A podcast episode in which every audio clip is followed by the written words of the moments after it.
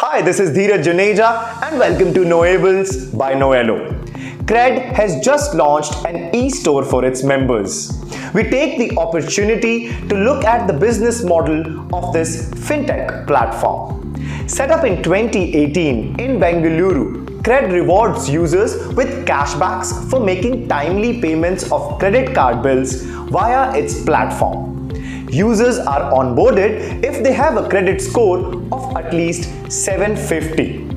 The company started out not to earn revenue but to grow a user base. Its founder Kunal Shah holds that this is the rule for every internet business. Start with distribution, then upsell and cross-sell.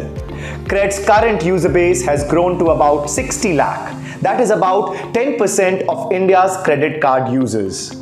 What is its revenue model? There are five avenues being crafted. Cred Mint. This peer-to-peer platform runs in partnership with an RBI approved entity. Members can put in 1 to 10 lakh rupees as loan to other member at 9% annual interest. Then there's Cred Cash. This platform offers instant loans of up to 5 lakh rupees at one third of credit card charges with zero documentation. Cred Rent Pay works by charging a transaction fee of 1 to 1.5% on rent paid by users via credit cards. Cred also has a travel store. This enables future travel under the buy now and travel later option. Lastly, Cred eStore gets a fee from businesses, mainly D2C brands, for listing their products or services. Is the model working?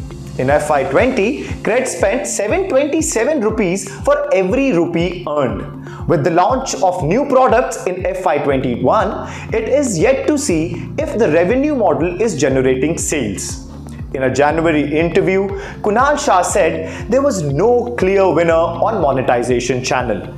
Is the platform headed in the right direction? Tell us what you think. This has been Knowables by Noello. Thanks for tuning in and follow for more.